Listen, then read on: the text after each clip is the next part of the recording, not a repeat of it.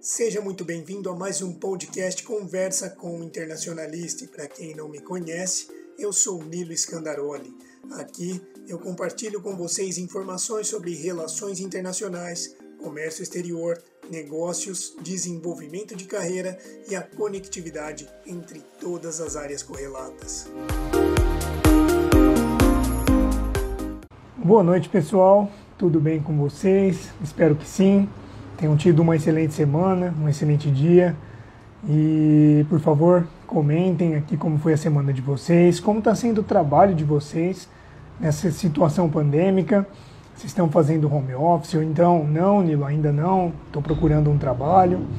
Ou não, meu trabalho está funcionando normalmente. Existem algumas pessoas que estão fazendo um sistema híbrido de trabalho, um sistema que particularmente eu acho muito legal. E comentem comigo o que como está sendo a rotina de vocês. É muito importante saber, é muito importante compartilhar também. Para quem não sabe, faz quase um ano e oito meses que eu trabalho em casa. Né? Eu fundei a Joint, Joint Company, inclusive quem quiser seguir, fiquem à vontade, arroba joint.company. E tenho trabalhado desde então na minha própria casa, é, com o meu próprio esforço, né? de acordo com os recursos que eu tenho aqui, o capital intelectual, o capital humano que, que eu disponho nesse momento. Inclusive, esse é um tema que eu falo muito com vocês, né? Sobre você fazer aquilo que você tem condições de fazer de acordo com os recursos que você tem naquele momento. Isso é fundamental. Isso, inclusive, vem muito de encontro com aquela palavrinha chave para qualquer coisa nas nossas vidas, que é a autorresponsabilidade. Essa palavra significa que ninguém, simplesmente ninguém, vai fazer por você o que você tem que fazer. Né? E que muitas vezes nós externalizamos, inclusive, tá aí uma ideia para um post, olha que legal. Nós externalizamos a culpa, enfim, qualquer outra situação para que nós não consigamos enxergar ou então aliviemos a nossa própria barra naquilo que nós poderíamos fazer. Eu não estou falando que o mundo é um lugar justo, muito pelo contrário. Ele é um lugar injusto, sim. Nós sabemos que existem uma, uma série de dificuldades para as pessoas conseguirem atingir os objetivos delas. E eu adoraria que não fosse desse jeito, mas algo que eu tento trazer para vocês é o seguinte: vamos supor que você queira aprender um idioma novo. E naquele momento que você sabe que poderia estudar, você está vendo Netflix. Não estou falando que é errado ver Netflix. Eu estou falando que aquele momento em que você decidiu estar estudando, você optou então por fazer alguma outra coisa. E isso acaba sendo prejudicial para você mesmo. Né? Então, saber que inclusive as não ações também são uma ação. Então, tudo isso vai trazer um resultado. Tudo isso vai, obviamente, gerar consequências, sejam boas ou não. Por isso é importante você planejar muito bem o seu dia, a sua rotina, para conseguir colocar em prática tudo aquilo que você espera para a sua vida. Aqui eu não estou só falando de trabalho, não. Estou falando de diversos outros assuntos diversos outros tópicos que são importantes na nossa vida. E é muito interessante isso que as pessoas vêm me perguntar, falar, ah, Nilo, mas a minha vida profissional tá assim, assim, assado. Cara, que eu saiba, eu só tenho uma vida. e o âmbito profissional, sim, está inserido dentro dessa vida. Porém, tudo aquilo que acontece fora do âmbito profissional, no campo afetivo, no campo emocional, em qualquer outro campo que compõe a minha vida, vai, consequentemente, afetar diretamente nos outros âmbitos que estão ali inseridos nesse contexto, né? O profissional é um deles. Por isso, isso é uma coisa muito importante quando você for identificar, inclusive, os seus pontos-chave, os seus, as suas qualidades. É muito importante ter em mente aquilo que você é na sua vida e não somente no seu trabalho, né? Tentar misturar um pouquinho as máscaras que a gente usa ao longo do nosso dia a dia. Isso faz toda a diferença. Porque, por exemplo, vamos supor que você é uma pessoa que fale muito bem, uma pessoa que tem muita empatia, que sabe ouvir. Se você faz isso com sua família, com seus amigos, isso é um atributo que você leva para o seu trabalho também. Então, por isso, eu falo que isso é muito importante. Enxergar a intersecção entre todos esses âmbitos da sua vida. Isso é fundamental. Tá bom? Mas o tema não é esse, o tema hoje é sustentabilidade e o futuro das cidades. E por que, que eu estou falando desse assunto? Ah, Nilo, você não é especialista em sustentabilidade e futuro das cidades. Mas como internacionalista, eu sei exatamente o que eu posso fazer, ou então deveria saber, né? O que eu posso fazer para que cada vez mais o desenvolvimento aconteça de maneira sustentável. Porque isso é algo que muitos de vocês já sabem, talvez até é, outras profissões já têm entendido isso, já têm se adaptado nesse sentido, que é compreender que o mundo como ele está hoje, ele não é sustentável no sentido de que muito em breve acabarão os recursos naturais, vão acabar uma série de outros, outras comodidades que nós temos ao longo da nossa vida e, obviamente, isso vai interferir nas próximas gerações. Então pensar assim, ah, tudo bem, né? nas próximas gerações talvez eu nem esteja aqui, né? por enquanto ainda consigo é, usufruir, ainda consigo, obviamente, trabalhar nesse sentido, então tá tudo certo. Mas pensa no legado que você vai deixar.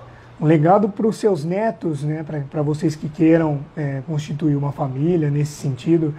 É, qual o legado que vocês vão deixar para as próximas gerações? Se é um legado sustentável ou então se é um legado constituído na manutenção desse status quo que foi nos ensinado até então. Por isso a sustentabilidade é muito importante. E aqui na sustentabilidade, gente, uma vez eu assisti uma palestra, eu não lembro exatamente de quem foi, mas foi sensacional, no sentido de que a sustentabilidade não necessariamente é todo mundo voltar para o meio do mato, todo mundo plantar a própria comida, todo mundo é, coexistir pacificamente e esquecer que a sociedade um dia existiu, a sociedade moderna como nós conhecemos.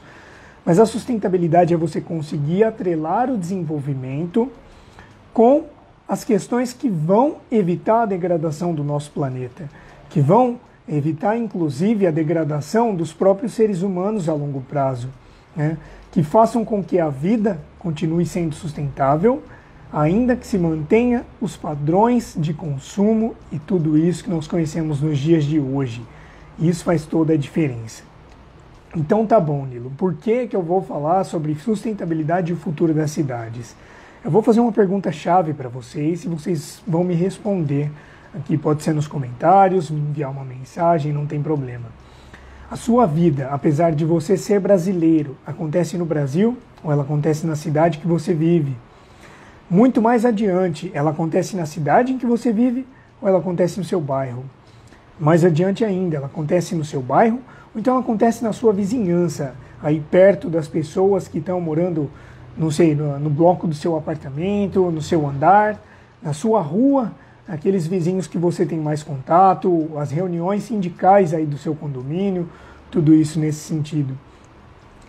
É muito importante essa discussão, porque apesar de termos um conceito muito é, forte no sentido de identidade de uma nação, de um povo, isso acaba sendo um pouco contraditório, principalmente no sentido de que a nossa vida não acontece necessariamente no país em que nós vivemos, principalmente no Brasil, onde a realidade é completamente distinta de uma cidade para outra. É muito interessante é, para que vocês consigam ter uma noção disso. Algumas cidades vizinhas muitas vezes, é, costumam ter sotaques diferentes. E essa disparidade cultural, disparidade linguística, tudo isso nesse sentido, essas diferenças, são muito legais quando são analisadas de locais completamente distantes um do outro, inclusive dentro do Brasil. Isso é muito legal. Então, inclusive, dentro dos próprios estudos de relações internacionais, como você identifica um povo como nação, a partir do momento de que o sentimento de nação, aquele pertencimento a uma nação, é diretamente atrelado à homogeneidade de uma população. É, isso é um dos fatores, né? Mas nesse sentido, como que nós vamos nos considerar parte de algo, sendo que somos completamente diferentes? Por isso é muito importante, ao mesmo tempo que essa, essa riqueza cultural ela vem para agregar, ela também nos faz reforçar a nossa individualidade. E como que nós fazemos isso? Através dos grupos nos quais nós nos identificamos. Isso faz muita diferença, porque geralmente esses grupos estão dentro de cidades. Aqui eu não estou falando só de grupos é, no Facebook, grupos, por exemplo, eu gosto muito de, de motos, de Harley Davidson, de, de outros esportes que são completamente diferentes. Eu gosto muito de yoga, que é uma, uma cultura completamente diferente, sendo que eu sigo a linha do Bhakti Yoga, que é o yoga devocional, que vem direto da Índia, da tradição hindu. Então, nesse sentido, nós temos essa sensação de pertencimento e a tecnologia nos permite acessar diretamente tudo isso que está no mundo todo. Mas, na maioria das vezes, a nossa sensação de pertencimento acontece dentro da nossa cidade. E por isso, é, é, um fenômeno muito interessante que acontece, principalmente dentro das relações internacionais, que merece, que merece, inclusive vale a pena ser estudado, ser analisado, para que nós consigamos fazer alguma coisa de fato pela sustentabilidade, pelo desenvolvimento e até mesmo pela nossa carreira, que é o fluxo de como acontecem as coisas dentro de uma cidade. Né? E aqui eu parto do pressuposto que em uma cidade como Ribeirão Preto, que é onde eu estou falando, por exemplo, existem uma série de setores produtivos partindo para esse lado do comércio. Né? Nós temos a região, que é uma região que produz mais máquinas, que produz algo mais industrial, temos o polo dos serviços, o polo do comércio, temos tudo isso muito subdividido. Né? E é comum que o comportamento, não só do consumidor, mas também de quem está fornecendo aquele produto ou serviço, ele varie é, de determinado local para outro, dentro da mesma cidade, inclusive na maneira de falar.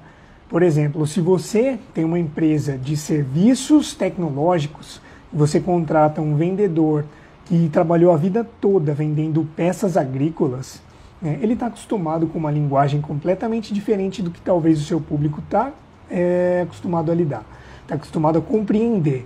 Isso é uma coisa que eu falo bastante no curso de networking. É importante que a comunicação seja compatível. Né? Então, eu não estou aqui para apontar essas diferenças, nada do tipo, mas para mostrar que elas existem e que essa sensação de pertencimento, mais uma vez, como sempre, parafraseando uma, uma, uma citação de Albert Einstein, né, que o universo é do tamanho do nosso conhecimento. Então, se o nosso conhecimento se baseia única e exclusivamente ali na nossa cidade, na nossa vizinhança. Nós não temos esse contato, como muitos de nós acabamos tendo a oportunidade, com coisas que são de fora do Brasil. É, eu estava conversando com uma, uma outra youtuber que é criadora de conteúdo também. Tem um trabalho fantástico nos países asiáticos, como Taiwan e China, e nas questões de negociações com pessoas de culturas completamente diferentes.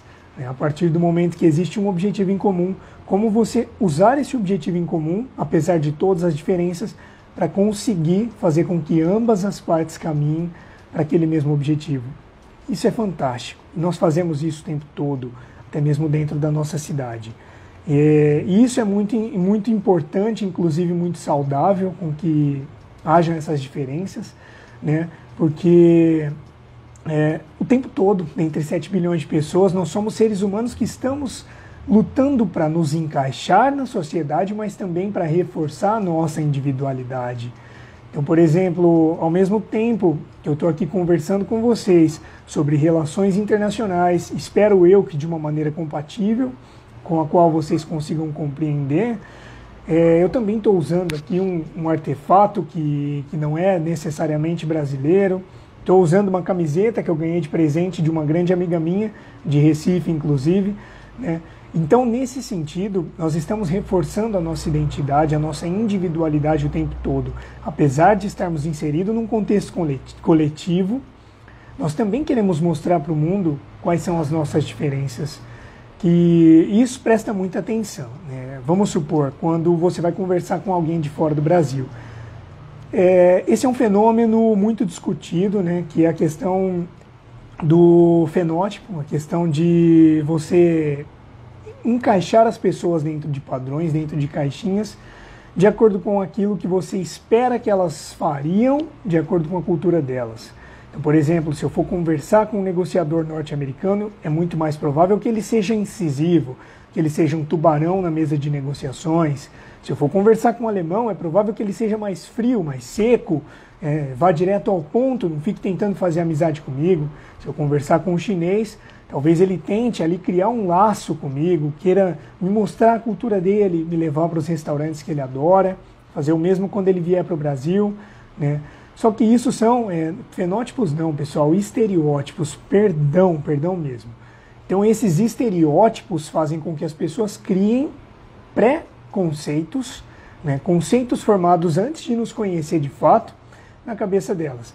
Presta atenção como que isso é real. Sempre que alguém chega para mim é, e começa a falar, por exemplo, nossa, então, cara, ontem teve jogo do Corinthians, você viu que aquele jogador, falou, cara, eu nem acompanho futebol.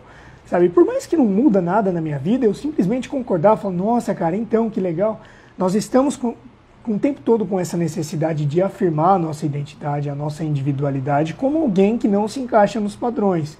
E por mais que você siga muitas vezes os padrões, sempre vai ter algum ponto onde você tem um ponto diferencial. E você vai fazer questão de mostrar isso. Né? Isso não é errado no sentido sociológico, no sentido psicológico da coisa. Acredito que a partir do momento que você tem consciência disso, alguns dos seus comportamentos obviamente vão mudar, mas é, isso faz parte de, desse movimento de reforçar a nossa individualidade e isso é muito comum. Né?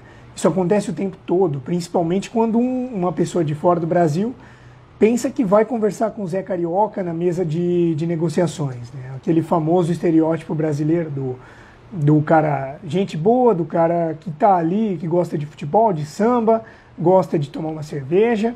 Né? E quando você mostra o contrário, é, isso acaba sendo um choque para as pessoas. As pessoas brincam, ah, cara, você tem certeza que você é brasileiro? Você tem certeza que você é chinês? Nossa, cara, o alemão deu um sorriso para mim. Você tem certeza que você é alemão? Quando na verdade nós somos todas todos pessoas, somos todos indivíduos buscando nos adaptar na sociedade em que vivemos, obviamente, né? Mas também reforçar a nossa individualidade. Isso é, é algo muito legal. Né? Eu trago isso para todos os meus clientes. Eu vivo numa cidade do interior, Ribeirão Preto, tem 700 mil habitantes. Apesar de ter um, um, uma grande ênfase aqui no comércio, no serviço, ser um polo agroindustrial, inclusive, é, muitas vezes a mentalidade das pessoas acaba sendo é, conivente com alguém do interior. Não dizendo que isso é errado, mas é, acabam não tendo aquele mindset global que as pessoas de outras cidades acabam tendo. Né? E nesse sentido, algo que eu sempre faço, por exemplo, quando o cliente comenta alguma coisa da vida dele, parceiro de negócios, um amigo, é, eu tento trazer coisas da minha realidade é, para que essa pessoa consiga compreender o mundo de outra forma, de uma maneira que ela entenda. Né? Então, por exemplo, sobre meditação. Cara, meditação é uma coisa que eu ensino para todos os meus alunos. É um bônus que eu trago para o curso de networking, porque eu sei cientificamente os benefícios que isso trouxe para a minha vida. Então é algo que, independente de espiritualidade, independente de qualquer outra coisa, eu tento levar para as pessoas. E para mim isso faz toda a diferença. É muito provável que para a pessoa que está me ouvindo faça a diferença também. Né? Primeiro porque eu estou demonstrando para essa pessoa que eu me preocupo com ela, que eu não estou simplesmente tentando fazer uma venda, fazer uma compra. Né? Tem todo um fundamento por trás daquela conversa que estamos tendo que não necessariamente pegar o dinheiro desse cara e depois vai com Deus, Deus te abençoe, nada do tipo. Eu simplesmente eu estou me preocupando a ponto de compartilhar algo que foi legal para mim que tem sido legal para mim, eu estou preocupado também em ouvir aquilo que é bom para a pessoa. E isso é muito legal, inclusive no networking, inclusive no sentido de desenvolvimento das cidades. Porém, falando muito sobre identidade, do que de fato isso muda na nossa vida. Algo muito comum entre os internacionalistas, que quando se formam na, no curso de Relações Internacionais buscam oportunidades em outras cidades. Aí você pensa o seguinte: tem um dado muito antigo, é, é muito provável que esteja desatualizado, que 11 cidades do Brasil têm um departamento de relações internacionais pela prefeitura, um trabalho direcionado para a paradiplomacia, para a promoção da cidade, do município internacionalmente. Pode ser que esse número tenha se ampliado, ou não, talvez ele tenha se estagnado ali nesse sentido. Se alguém tiver essa informação e puder compartilhar, eu agradeço imensamente, inclusive. Mas eu fico pensando que uma coisa que eu notei é que grande parte desses municípios são municípios com um poderio econômico e social gigantesco, com populações gigantescas, com oportunidades que já acontecem há muito tempo. Aí eu fico pensando, por exemplo, nos municípios menores, nos municípios onde as pessoas se criam ali com é, os recursos que elas têm naquele momento, e muito provavelmente quando o filho de alguém, o sobrinho de alguém estudar, ele vai sair da cidade também. Então essa cidade está fadada a continuar naquele mesmo sistema para o resto da eternidade. Né? E vocês acham que isso é correto, que isso é legal? Inclusive, esse é um direcionamento que eu acho fantástico, que eu trago para Joint, que é o de trabalhar com pequenas e médias cidades também, para que elas tenham a oportunidade de desenvolver não só a mentalidade, mas as, os meios para que elas consigam o mesmo desenvolvimento, obviamente a médio e longo prazo, do que os outros municípios que já contam com esse tipo de recurso. Então isso faz toda a diferença também. É você trabalhar com cidades pequenas, trabalhando com a mentalidade local, auxiliando com o âmbito global no local e o local no global, e inclusive essa é a proposta da ZAIT, vou falar um pouquinho com vocês também sobre isso. Mas nesse sentido, de conseguir fazer essa intersecção para que essas cidades, esses municípios menores consigam também ter as mesmas oportunidades, não só internacionais, mas de, por exemplo, ter acesso a conhecimentos que até então não se encontram naquela cidade. Isso é muito interessante. É, uma vez eu participei, participei de um evento em uma outra cidade era bem pequenininha. E eu fui de manhã no, num parque que tinha na cidade, tinha um lago, e comecei a praticar os meus exercícios físicos e a yoga, a meditação, tá entre eles, né? E parecia gente que eu era um alien ali na cidade. E as pessoas começavam a olhar Falava, meu Deus, o que, que esse cara está fazendo? Elas nem imaginavam o que, que era aquilo. Uma senhora até me perguntou, o que, que, que você estava fazendo sentadinho ali de olho fechado? Eu disse, eu estou meditando, expliquei o que, que era. Nossa, que interessante, eu nunca tinha ouvido falar. Então, trazer essa globalidade, acabei de inventar essa palavra, mas trazer toda essa questão do local, que é a intersecção entre o global com o local, para que as pessoas possam passar a sua questão de identidade dentro de um juízo de valor. Né? E isso é muito rico, porque dentre muitas coisas que eu conheço, eu escolhi seguir algumas delas. Né? Meu pai me levava num campo de futebol quando eu era pequeno, mas eu escolhi não gostar de futebol. Eu escolhi não seguir uma carreira de jogador de futebol, até porque eu tenho certeza que se alguém me tocar a bola, ou eu vou cair, ou então eu vou fazer um gol contra. Então, é uma coisa que, apesar da sociedade me cobrar, minha família me cobrar, eu optei. Por quê? Porque eu tive acesso à informação, conhecimento e eu pude optar por outras coisas. Mas por muito tempo, gente, eu joguei futebol americano, uma coisa que poucos sabem sobre mim. Né? Então, nossa, um esporte que é pouquíssimo conhecido aqui no, no, no, Brasil, em especial nas cidades menores. Em Ribeirão Preto agora está crescendo absurdamente, né? Inclusive mandar um abraço para o pessoal do Barões, o pessoal do Alligators também, o pessoal do Challengers, que são os três times que tem aqui na cidade. Tenho muito apreço pelo trabalho de vocês. E nesse sentido, eu, pela informação que eu tive, eu pude aderir a um movimento. Eu pude fazer parte de uma identidade coletiva na qual eu escolhi, que não necessariamente eu trouxe da minha cidade. E por que isso é importante? Porque as relações internacionais podem se tornar uma informação. Elas podem também fazer parte da identidade dos municípios, desde os pequenos aos médios, aos grandes, às cidades globais. Isso é algo muito importante para que as pessoas entendam o papel do profissional de relações internacionais. Tá bom, Nilo, mas então como aplicar isso na sustentabilidade? Essa é uma pergunta muito legal. Como você transforma o mundo em um lugar diferente com o seu trabalho? Né? É uma coisa que eu trago que é muito simples para minha vida. Eu tive muitos problemas com, com chefes ao longo da minha carreira, né? com mentalidades divergentes da minha, com idades completamente diferentes, é, com uma teimosia muito mais ampla do que na nossa geração geralmente costuma ter, né? Isso, obviamente, fortaleceu a minha habilidade de negociações, isso me fez procurar melhorar nesse sentido, mas algo que eu trago para a minha vida. É, ao invés de perpetuar isso, trazer para a consciência tudo aquilo que eu sei que poderia ser diferente e fazer diferente de fato. Então, com os, as pessoas que trabalham comigo, ter um relacionamento no qual eu gostaria de ter tido naquele momento. Cara, vocês podem falar se eu estou errado, mas para mim isso é sustentabilidade também. Então, como que eu melhoro a vida das pessoas que estão comigo? Como eu melhoro é, a questão dos recursos? Você tem feito coleta seletiva?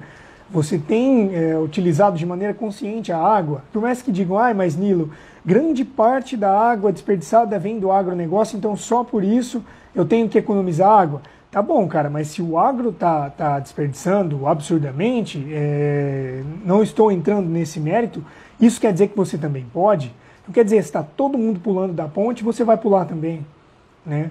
Então, nesse sentido, a sua parte, faz com amor a sua parte, isso é fundamental. Isso eu estou falando dentro da nossa rotina, né? porque é muito fácil a gente julgar uma coisa que está no âmbito macro. Mas o que você tem feito, por exemplo, é, no seu bairro? Tem pracinhas aí que estão abandonadas, então vamos levantar a população, vamos assinar um, um termo, um, um abaixo assinado e levar para a prefeitura, falar, ó, a gente quer uma poda da grama, quer uma, é, o conserto dos bancos, é, quer começar a trazer atividades culturais aqui para que a sociedade, a população aqui do nosso bairro tenha um maior engajamento, né? trazer, por exemplo, a maior fiscalização aqui para quem despejar lixo, é, entulho aqui nessa pracinha, nesse terreno baldio, seja punido pela lei, colocar uma câmera aqui, né? Tudo isso, então, a movimentação que a gente faz no micro talvez é muito mais importante do que no macro. Porque é uma coisa que eu sempre falo. É, o exemplo, ele contagia muito mais do que as palavras. Então, por exemplo, se eu digo para vocês que convivem comigo, né, que moram junto comigo dentro da minha casa, vamos supor, que é importante ler, mas ninguém me vê lendo, e vocês me enxergam como uma referência, supondo que me enxerguem, né? Por que vocês vão ler? Se eu estou falando uma coisa que eu estou caindo em contradição, né? Então isso faz toda a diferença. É aquilo que você faz no âmbito micro. Então vamos supor, fiz algo aqui pela minha cidade, pelo meu bairro, postei no meu Instagram. De repente o cara lá da, da Bahia, o cara lá do Rio Grande do Sul, o cara do Distrito Federal viu aquilo, gostou da ideia, falou, eu vou fazer também. Imagina que legal, isso vira uma bola de neve. É, consequentemente, com a sua parte, pelo micro, você tem feito pelo macro também. Então isso faz toda a diferença para a sustentabilidade e nós, enquanto profissionais que trabalhamos diretamente com o desenvolvimento, principalmente o desenvolvimento sustentável, é muito importante que tenhamos isso em mente. Outra coisa, trabalhar por causas nas quais vocês acreditam. Né? Eu sou um tremendo defensor da prática espiritual, da meditação na vida das pessoas, principalmente no meio corporativo, para que essa voracidade seja dissipada ao longo do tempo, para que as pessoas entendam também que a, a saúde ela é composta pela felicidade, inclusive, ela é composta pela calma. Sabe, eu não me conformo com que tem jovens mais novos que eu, inclusive, que têm quadros de depressão e ansiedade que são crônicos, né? Não que eu seja um exemplo, né, um Buda, né, um Siddhartha Gautama. Eu tenho meus momentos também, mas sabe, de você tentar utilizar de artifícios para conseguir lidar com isso também. Isso é uma coisa que eu trago para minha vida. Então, qual causa motiva você a trabalhar de graça, entre aspas, para que a sociedade seja melhor? De graça, entre aspas, porque imagina que legal se todo mundo que eu converso sobre isso aderir a esse movimento e começar a ser uma pessoa mais feliz, mais grata, mais animada, né? mais de bem com a vida. O quanto que as relações entre as pessoas iriam mudar. Quanto que existiria maior educação entre as pessoas. E isso faz toda a diferença. Então, utilizar de uma causa que você acredita faz toda a diferença. Beleza, pessoal? Era isso que eu tinha para dizer para vocês. Eu agradeço a oportunidade, agradeço a todos vocês que entraram. Quem não pôde assistir até o final, uh, vai ficar disponível aqui para vocês no IGTV. Na quarta-feira eu vou postar também no podcast Conversa com o Internacionalista. E, inclusive, eu gostaria de deixar aberta aqui uma pergunta que as pessoas, ah, na verdade, o, graduando RI é, comentou lá, me marcou, inclusive hoje, num post, nos stories, falando que adorariam que eu fizesse uma live ensinando a fazer meditação. Se vocês quiserem, eu faço isso na próxima live daqui a 15 dias mas eu quero que vocês me digam, tá bom? Eu vou postar nos stories essa pergunta também. Se vocês acharem que faz sentido, é, podemos fazer. Caso não achem, não tem problema também. podemos seguir os assuntos mais corporativos que nós costumamos falar aqui. Beleza, pessoal? Eu agradeço imensamente a atenção de todos vocês. Mais uma vez dizendo, vai ficar disponível aqui para que vocês possam assistir quantas vezes quiserem. E entrem também no arroba Zeit.org, Zeit do termo alemão, Z-E-I-T, org, de organização, para conhecer um pouco mais sobre esse projeto que começou durante a pandemia já está em 12 países diferentes. Tá bom? É uma comunidade internacional de humanidades exponenciais. O âmbito humano é o que gerencia o mundo. Então, busquem saber mais sobre isso. Quem quiser fazer parte da Zite, pode conversar comigo também, ou com Augusto Carminati, eu passo o contato dele e seguimos juntos. Beleza, pessoal? Muito obrigado, uma excelente noite para todos vocês e na próxima live nos encontramos aqui no mesmo horário e na mesma data, sempre às sexta-feira, às 18h30, daqui a 15 dias, tá bom? Muito obrigado e até mais. Tchau, tchau!